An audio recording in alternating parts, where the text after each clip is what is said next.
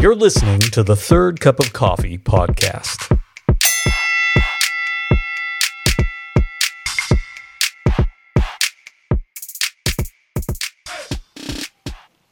Welcome to week three of our series on the Holy Spirit. Super excited about this. Uh, you know, anytime you start talking about the Holy Spirit, you are wrestling with everyone's uh, fears, preconceptions, ideas of what it might like be, what, what, how they were told it was, and you're juggling all of those, okay? So I am telling you, in the name of Jesus, chill out. It's going to be okay, all right? We're going to talk about a couple of different ways of looking at this, because there are different ways of looking at this. And uh, we're just going to ask the Holy Spirit to be who He is in our life and let Him have His way. Years ago, I was responsible for running an outreach for a church that we were on staff at. And it was at a park that I had never been to before. I knew exactly where it was. And I'm fairly good with directions, so I pulled into this big park and I knew I had to turn right and turn left and turn right again. And I would come up a hill, and on the right side, that's where my big outreach would be. So I pull into the park and I turn right and I turn left and right. I go up the hill. I look to the right and I'm looking for a bunch of children and a bouncy house and a popsicle truck and music, and there is nothing like goose egg. And I look over to the left, and on the left, there's a bouncy house and a popsicle truck and children. And my first thought, I was so sure that they were going to be over here, that my first thought literally is, what are the chances of somebody else doing a party exactly like we're doing across the road from where we should be. I was so disoriented. It was our party, it was exactly the people I was looking for. There are times when you are looking at something from a new angle, it's disorienting. It's like, I didn't expect to see it that way. Sometimes when we approach the Holy Spirit and we look at Him from a way we've never considered Him before, maybe it's a little bit disorienting. So maybe if this is new to you or wow, I've never heard it taught that way before, don't let it get yourself disoriented. Just give it some time and ask Him to speak to you. We're not going to do a, a long recap as we have a couple uh, past weeks. I just want to hit a couple of things in case you have missed it or just so it gets ingrained into you. Is that you have a life of power and of gifting that is available to you. The Holy Spirit's available to everyone. And He interacts with the life of people in two different ways. And this is not just based on experience, it's based on the words of Jesus.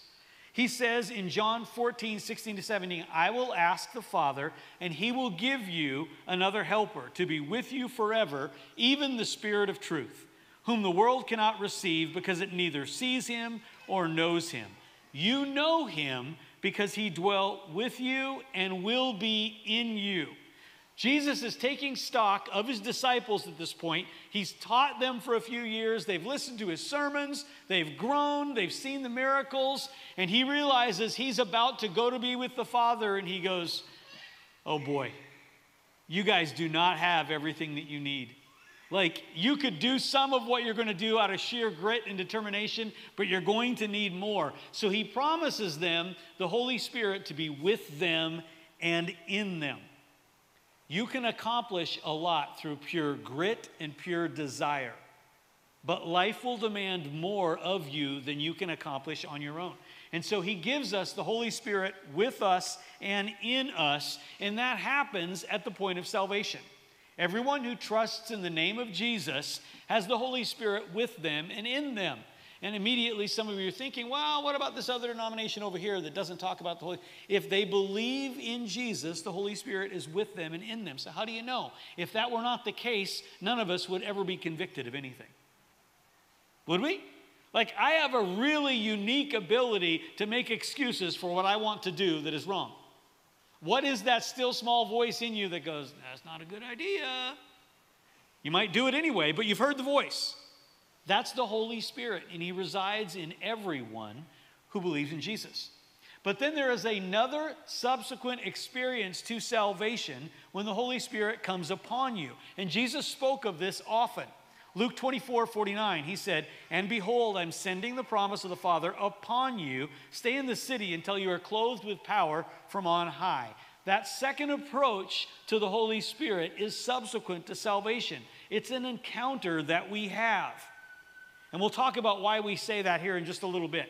But that role of the Holy Spirit in this second approach, this second way of looking at Him, is entirely different than the first. Acts 1 8 says, You will receive power when the Holy Spirit is come upon you. And you will be my witnesses in Jerusalem and in all Judea and Samaria until the ends of the earth. He is with you and He is in you for your own maturing in Christ. And then He comes upon you for power, the accomplishment of His purposes on the earth, including His purposes in you. The modern spirit filled church that you may have grown up in or not grown up in, or Pentecostal or charismatic church, does not have a corner on this experience of a baptism in the Holy Spirit. It's way bigger than that. Some of you know I've got an affinity for Charles Finney. Charles Finney was kind of the original altar call evangelist in the United States. No one else was giving altar calls. And nobody gave an altar call like Charles Finney. Charles Finney would preach until people would weep with conviction. Then he would say, Okay, who wants to accept Jesus? And they would come forward and he would say, Sit right there. And he would make them sit and he would go, Come back next week and see if you still. And he'd make them live under this conviction for a week. And then they would come back the next week and he would lead them Jesus. There would be no Billy Graham if there weren't a Charles Finney. He began that idea of a public confession of Jesus. Now, Charles Finney would have never used the word, uh, never referred to himself as Pentecostal. He would have never called himself spirit filled. He really didn't even have language for that in that day. But he had an encounter. One day, he was a practicing lawyer and uh, who later went into ministry. But one day, he talked about he was so hungry for the things of God that he went into his office and he sat down with all the lights out, just a small fire burning in the fireplace. And he cried out to God, Jesus, will you reveal yourself? And he has a vision of Jesus appear to him in the room. He said later, I had to remind myself that that didn't physically happen, that it was an encounter that I was seeing, it was in the spirit, but it wasn't real. And Jesus sat with him and spoke to him about areas of his heart that he needed to surrender. And one by one, as he gave these things to the Lord, he said something along the lines of, I want everything that you have for me. And let me just read this passage from Charles Finney as what he says happened to him. As I turned and was about to take a seat by the fire, I received a mighty baptism of the Holy Ghost. Now remember, he predates anything that you and I would consider Pentecostalism or the Pentecostal church. I received a mighty baptism of the Holy Ghost without any expectation of it, without ever having the thought in my mind that there was any such thing. Without any recollection, I'd ever heard this thing mentioned by any other person in the world. The Holy Spirit descended upon me in a manner that seemed to go through me, my body and soul. I could feel the impression like a wave of electricity going through and through me. Indeed, it had come in waves and waves of liquid love, for I could not express it any other way. It seemed like the very breath of God. I can recollect distinctly that it seemed to fan me like immense wings. No words can express the wonderful love that was shed in my heart. I wept aloud with joy and love, and I do not know, but I should say I literally bellowed under unutterable gushings of my heart. These waves came over me and over me and over me, one after another, until I cried out, I shall die if these waves continue. I said, Lord, I cannot bear anymore, yet I had no fear of death.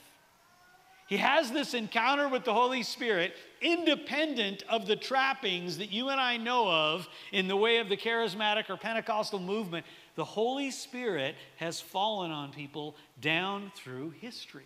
This is a whole church thing. And the purpose of this encounter, this baptism of the Holy Spirit, is for the empowerment of believers to proclaim the gospel with power and to exercise spiritual gifts given to us for the maturing of the church. Paul wrote about a broad number of, in the nature of gifts. We're going to talk about these in the next couple of weeks. But he said they are for the manifestation of the Spirit for the common good. The gifts of the Spirit are for the good of the church, for the good of the one who receives the gift, and for the good of the world. This is to draw us into the great storyline of God so we're no longer just observers, or the gospel is no longer just happening to us, but we are extensions of the kingdom in power, and things begin to happen that can be explained no other way. The Holy Spirit is with us and in us for our own maturity, but He comes upon us for the proclamation of power. We will be His witnesses, the maturing of the church, and the discipling of nations. And all of that takes more than grit or determination. You do not have it in you. What I want to stir up this morning is we're going to talk kind of academically about some of this stuff, but I want to stir up in you an expectation that there is way more than just coming to church, feeling a little warm fuzzy. There is a power that comes upon us that makes a difference out there. And you can expect it. And you have, if you have trained your heart to not expect it, then you are cheating yourself and you're cheating everyone who comes encounter with you. I quote John Wimber a lot. Most of you know he was the founder of the Vineyard. And uh, those that he influenced greatly have been some of the most direct influences on my life. I've never met John, but uh, I'm kind of second tier, a, a disciple of his school of thought. And before he founded the Vineyard, before he was a pastor, he was a professional musician. He worked in the Las Vegas music circuit for about five years, and then he went on to be part of the group and manage a group called the Righteous Brothers.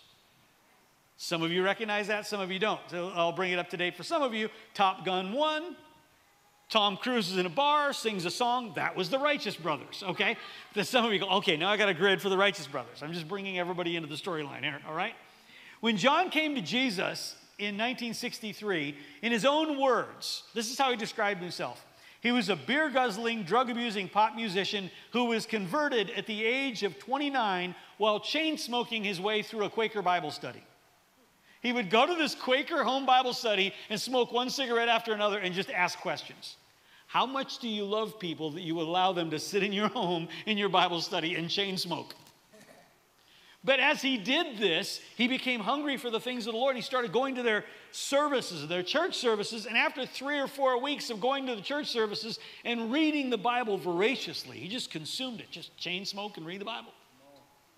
And as he would do this, he got to the church, and after about the fourth week, he grabbed one of the leaders and he says, um, When do we get to do the stuff? And the leader said, Well, what, what stuff are you talking about? The stuff I'm reading about the healing the sick, the healing the blind, the, the Jesus stuff. When do we get to do the stuff? And the leader gets a little rattled and he goes, We don't actually do the stuff. We read about the stuff and we talk about the stuff. And John blurts out, I gave up drugs for this? like, I mean, at least before I was having some kind of an encounter, you know, there was a little excitement to it. I gave up drugs for this? He was looking for the promised experience. Okay, he was reading the Bible and he's going, I believe this. And if I believe it, where is it?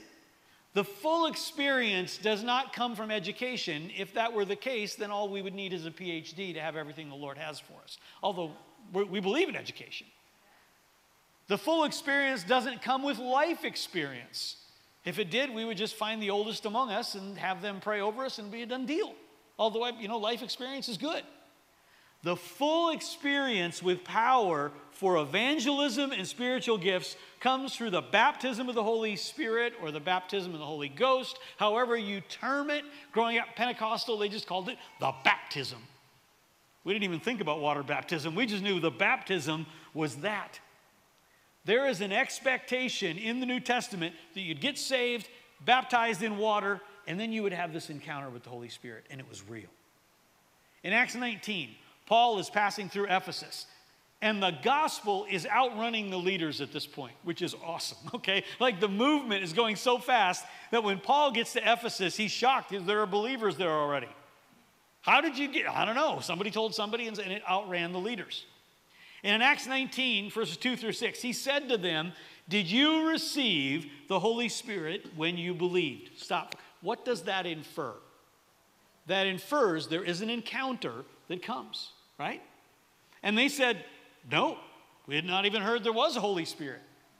And he says, Then into what were you baptized? And they said, Into John's baptism. They're like, Oh, water baptism. Yeah, we were water baptized. And Paul said, John's baptism was a baptism of repentance, telling the people to believe in the one to come after him, that is, Jesus.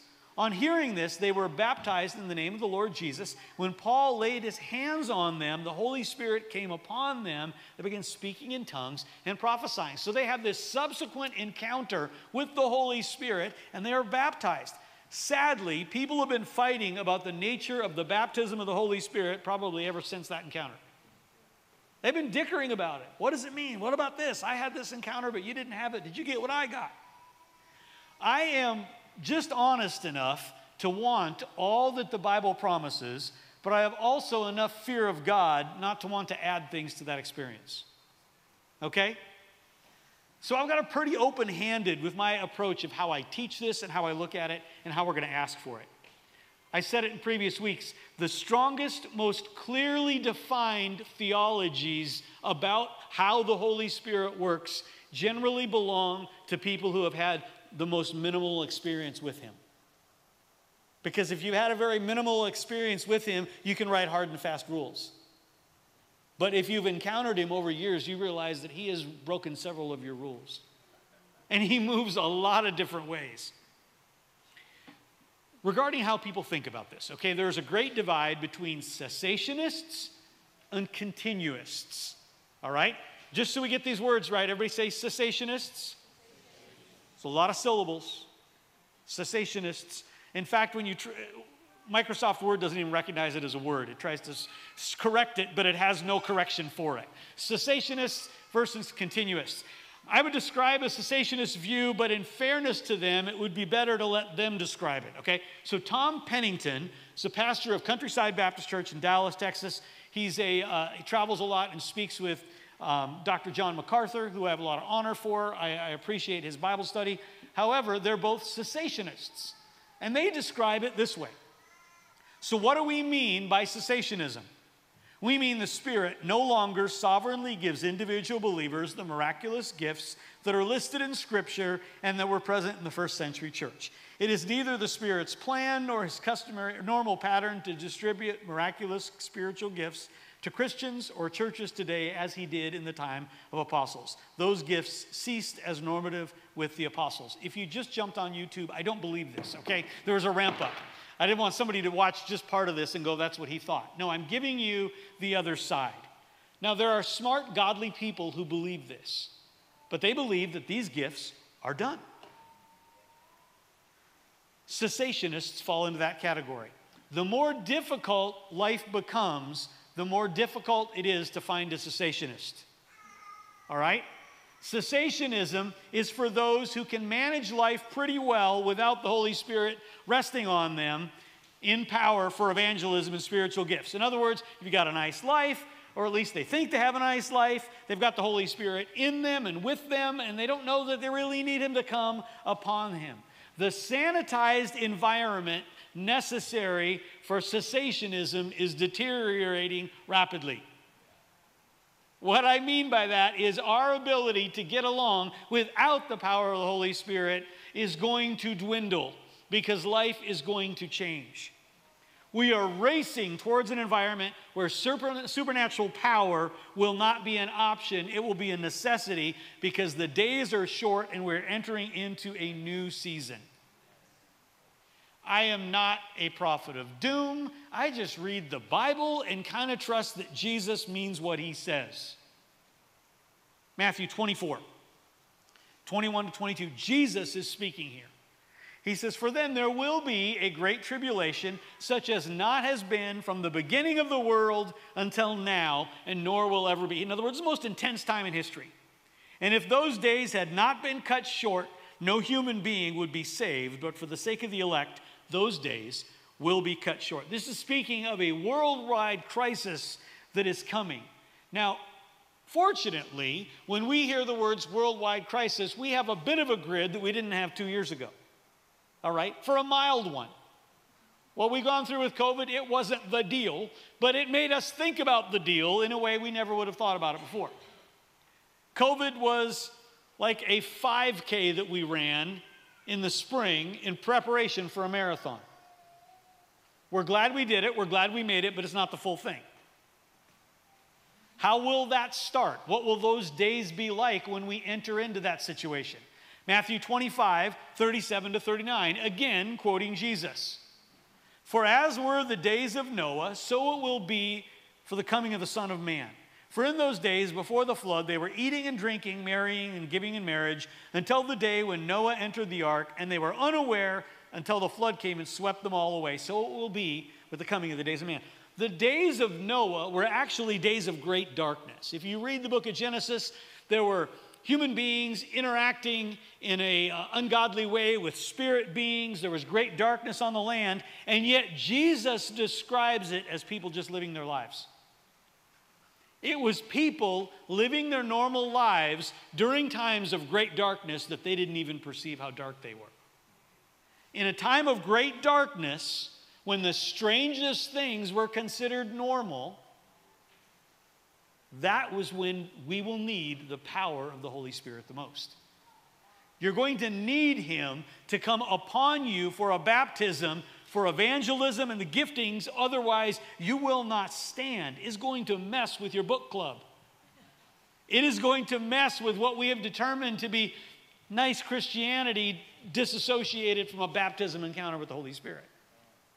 In that day, some will cry out for a baptism of the Holy Spirit, for Him to come upon them in power, not just for an exciting worship service, but for the power to stand in victory and exercise the fullness of what it means to walk in the Spirit.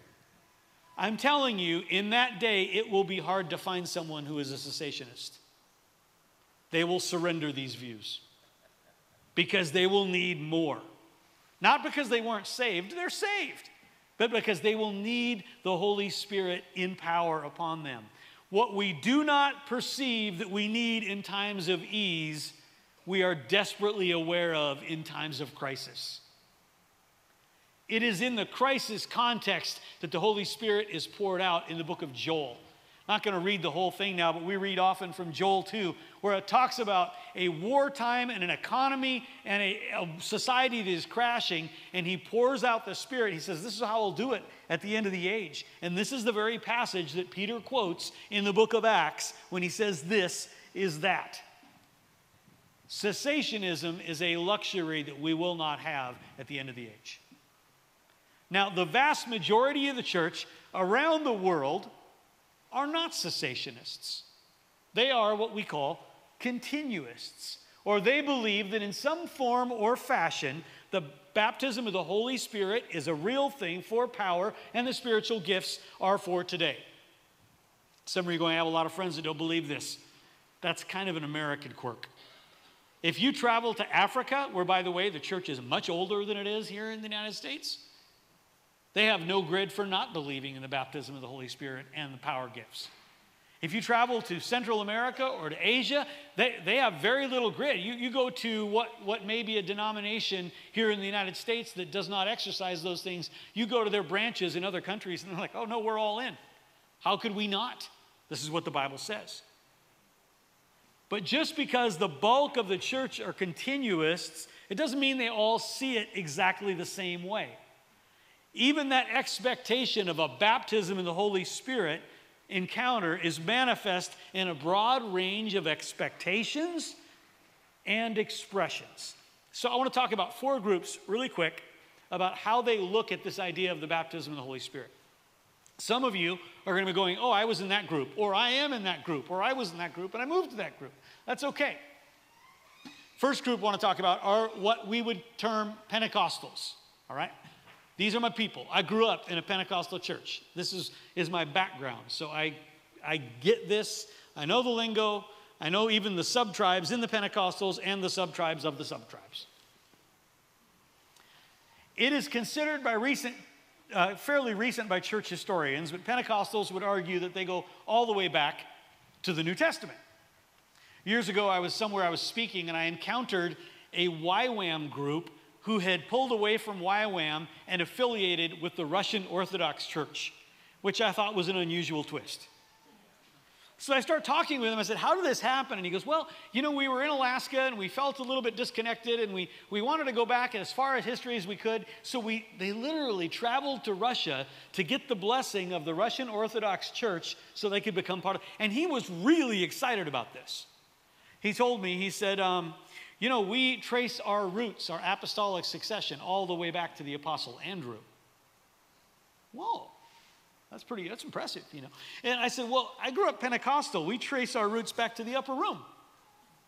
Because that's how we think about that in Pentecostal terms. That was our, was our encounter. Kind of put a wet blanket on the conversation. But it was just interesting to me. In the United States, Pentecostals would trace their lineage probably back to Topeka.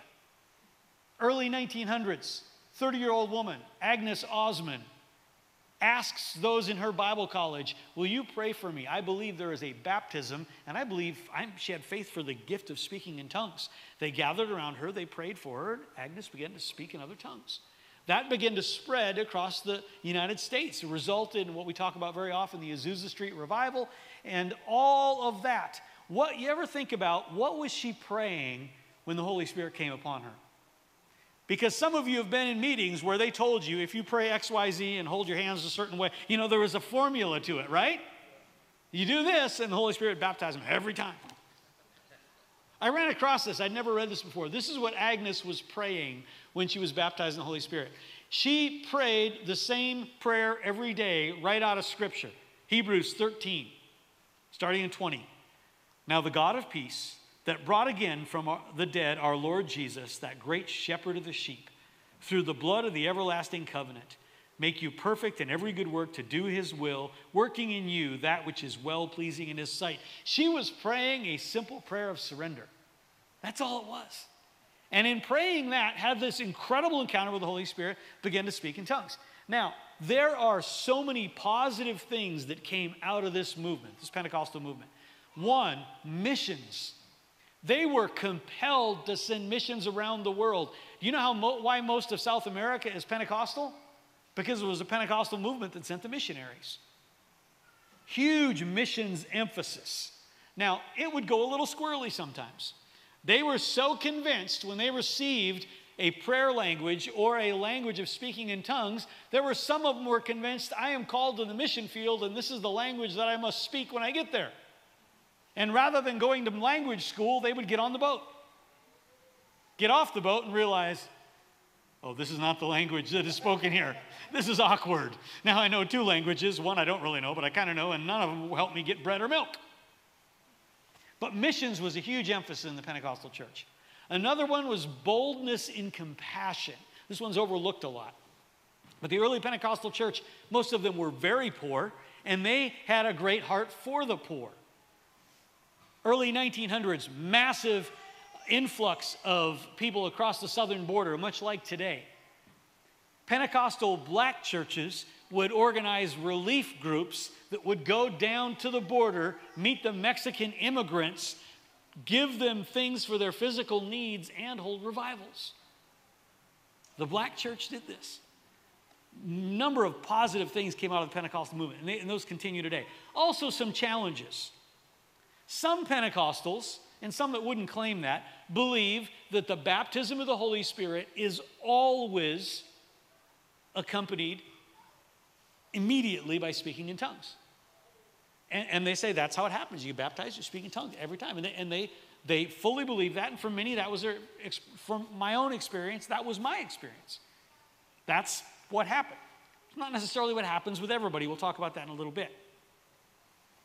The motivation for that is incredibly good. They want them to have an encounter that they can look back and say, I was marked, and that's how it has happened. However, we don't necessarily see it all the way through the book of Acts.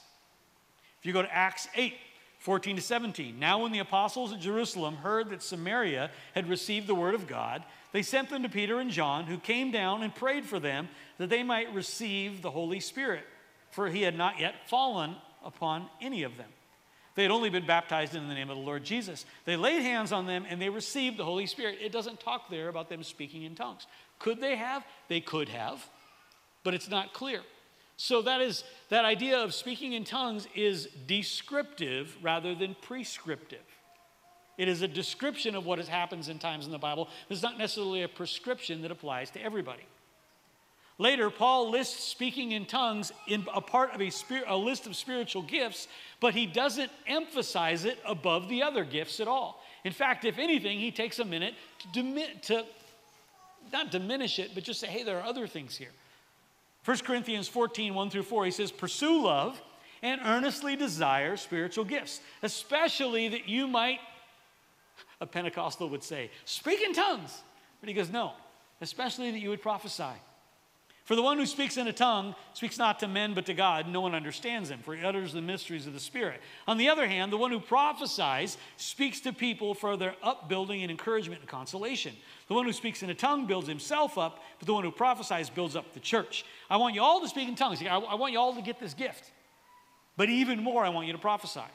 To the one who prophesies is greater than the one who speaks in tongues unless someone interprets that the church may be built up. So, Paul, in regard to speaking in tongues, valued tongues, wants everyone to speak in tongues, but never draws the line that if you're baptized in the Holy Spirit, you will always do this.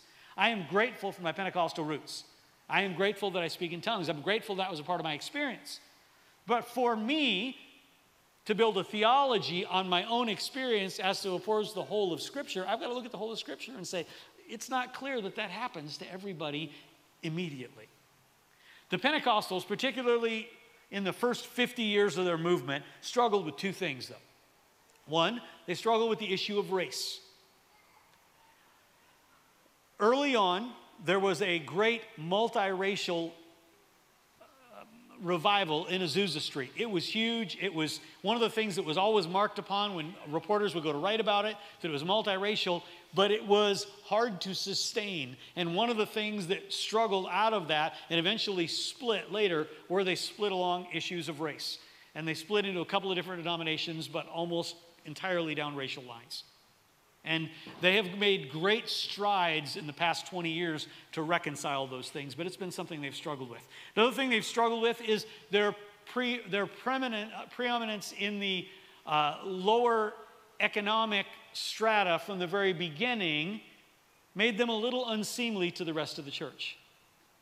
And the rest of the church looked at what was going on and they're like, it's a revival, but those people all live on the wrong side of the tracks. And I don't know if I want a part of that. Those are things that plagued Pentecostalism from the very beginning. But because the Holy Spirit is for everybody on both sides of the tracks, there was a second wave of people that came along that encountered the Holy Spirit, and they were generally referred to as charismatics. The 1950s, many in the mainstream of the church were so hungry for God, but they really weren't hungry for all the trappings of Pentecostalism, or to be fair, they didn't even know that existed. All they wanted was all that God had for them. And God began to move in Anglican churches and in Episcopal churches and in Catholic churches. And many that were touched in the charismatic movement weren't rejecting Pentecostalism, it was just an encounter of their own. They began to seek the Holy Spirit and they wanted the fullness of the experience without letting go of the traditions they grew up in. And the result was a theology of the baptism of the Holy Spirit with fewer hard and fast qualifiers on it. In other words, it was a little more about God, what are you doing in me versus what are you doing through me? The charismatic movement had a tremendous influence on the Jesus people movement of the 60s and 70s. And the culture of the charismatic movement trended a little more towards the experiential.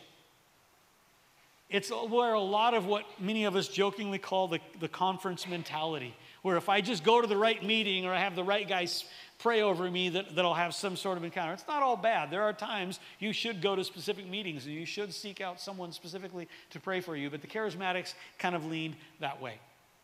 Because the Pentecostals, the charismatics, late 70s, early 80s, a new group came along that probably would never identify themselves as a group, but we see them now as a distance, uh, more of what we'd call third wave people in the 1970s and 1980s. The third wave was more oriented towards the gifts of the Spirit rather than unusual manifestations. They didn't really emphasize tongues, although they spoke in tongues. They didn't really emphasize prophecy that much, although they prophesied. They were more interested in the gifts of the Spirit that would sh- spread the gospel.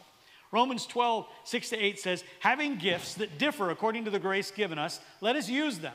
If prophecy, in proportion to our faith. If service, in our serving, to the one who teaches in his teaching, the one who exhorts in his exhortation, to the one who contributes in generosity, to the one who leads with zeal, and to the one who acts with mercy with cheerfulness. The third wave of believers in the United States that really leaned into this idea of the baptism of the Holy Spirit were as likely to pray for healing or to prophesy over someone as they were to speak in tongues. They saw everything that they did as infused with the power of the Holy Spirit.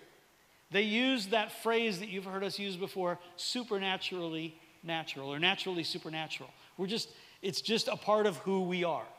And it becomes very commonplace, not in a derogatory way, but in a useful way. A Good friend of mine, Robert Pooley, he and his wife Vicky would fall into this category, as I probably put myself. And Robert and Vicky went to eat breakfast at Waffle House one day. They're there at Waffle House, and the waitress comes and she's rattled. Something's wrong. And they're busy, but they ask her, Are you okay? And she just looked at him and she said, No. We've had several people quit today. The cook's mad. Everything's going bad. I'm not doing okay. And Robert said, Well, we were about to pray with uh, pray over our food. Could we pray for you? She She goes, Yeah, why not? Then she sits down with him. So they held her hands. They prayed over her, learned her name, prayed that the Holy Spirit would touch her. Uh, just had, Robert had a couple of words for her regarding her family prayed over her. When they're done, she's just weeping there in the eggs. I mean, she's just crying over their breakfast. She gets done, she's wiping tears away. Thank you, you know, you need more coffee. And she goes off and does her thing. Not long after that, Robert and Vicky go back to Waffle House. I have raised that issue with him before. Robert, you go to Waffle House a lot. They live in the panhandle of Florida. He said it's just a cultural thing.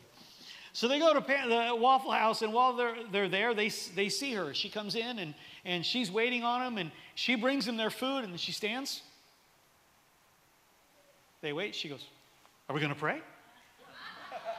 Okay, so they, they sit down, they pray together. This is the third wavers would say there's got to be something about being baptized in the Holy Spirit that makes the expression of that so natural that whether it's at Waffle House or at Walmart or at Target or across your back fence, that the Holy Spirit can use you in power to touch people's lives.